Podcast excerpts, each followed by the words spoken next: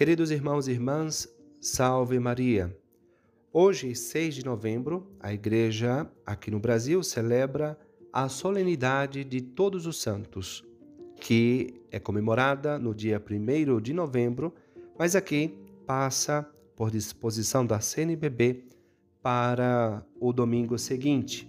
E o evangelho de hoje, desta solenidade, é o de São Mateus, capítulo 1, versículos de 1 ao 12, que é o conhecido Evangelho das Bem-aventuranças. A santidade a qual nosso Senhor nos convida não é um luxo para algumas pessoas na igreja, e sim para todos nós.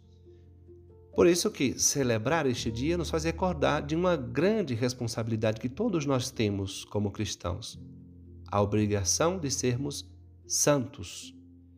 É um chamado a todos os batizados, a todas as pessoas e todos os estados e condições de vida, porque a igreja é católica, isto é, universal, pois todos estamos chamados a fazer parte da família dos santos. Dizia Santa Teresa de Calcutá: A santidade não é um luxo de alguém, é um dever simples para você e para mim. No Sermão da Montanha, que inicia justamente com o Evangelho de hoje, no capítulo 5 de São Mateus, versículo 48, Nosso Senhor fala: Sede perfeitos como o Pai Celestial é perfeito. Como ser perfeito como Deus? Poderíamos nos perguntar. Nosso Senhor nos propõe como modelo de santidade o próprio Pai, não para o igualarmos, o que é impossível, mas para que sempre estejamos buscando a santidade e nunca pensemos de tê-la alcançado. Nessa busca não devemos nos contentar com mais ou menos. Dizia Santo Agostinho: no caminho de Deus, quem não avança, retrocede. Meus irmãos, o que é a santidade? Pois na hora de buscá-la, muito podemos equivocar-nos. Eu gostaria de dar aqui seguindo a Antônio Royal Marim, quatro definições de santidade.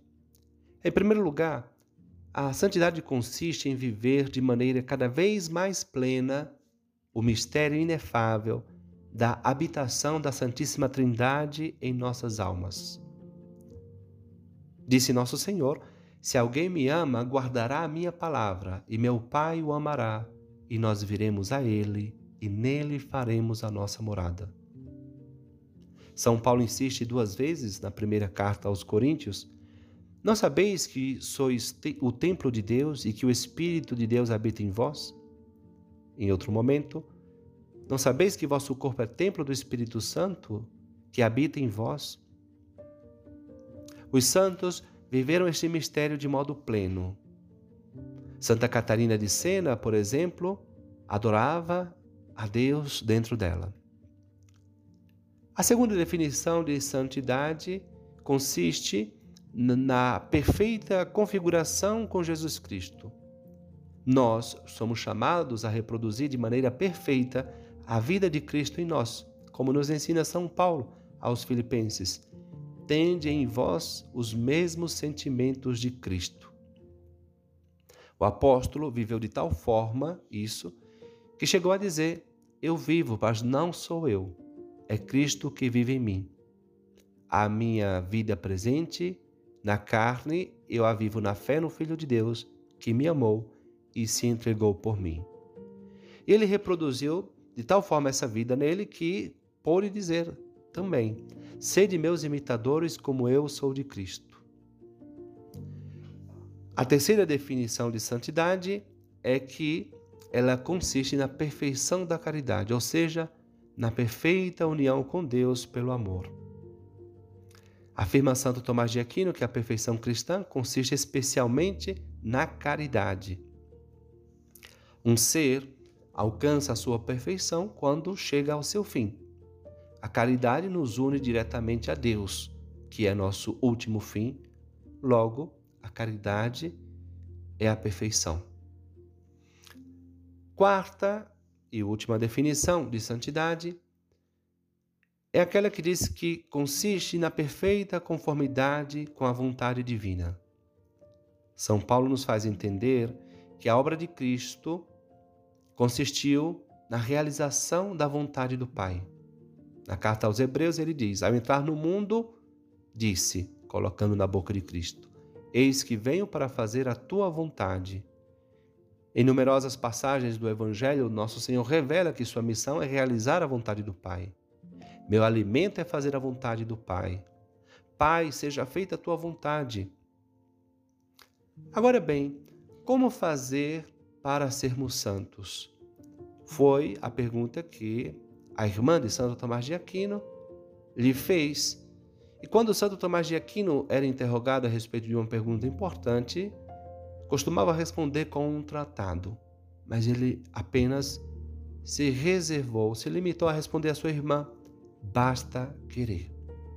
A nossa santificação é e será sempre uma decisão nossa, um ato de nossa vontade.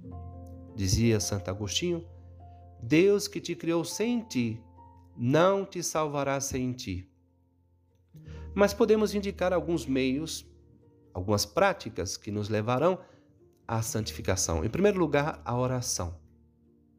Quem reza se salva, quem não reza se condena, dizia Santo Afonso. E outros santos repetiam com insistência este adágio: sabe bem viver quem sabe bem rezar. Em segundo lugar, os sacramentos. Eles são o canal ordinário por onde a graça de Deus vem até nós. Eles são sinais sensíveis mas eficazes da graça de Deus.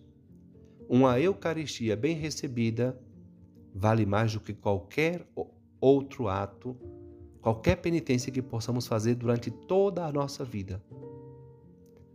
A gente se santifica com a graça, a graça nos vem pelos sacramentos, logo devemos receber os sacramentos.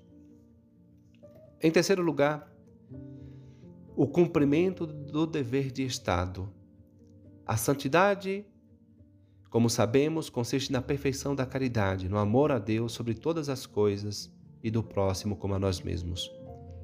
Esse amor a Deus na nossa vida se expressa na fidelidade ao nosso dever de Estado. Quer dizer, em cumprir as obrigações que o nosso estado de vida impõe.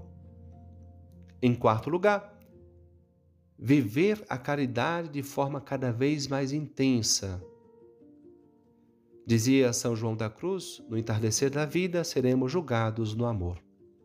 Quinto e último lugar, viver a devoção a Nossa Senhora. Dizia São Bernardo: a quem Deus quer fazer grande santo, o faz primeiro grande devoto da Virgem Maria.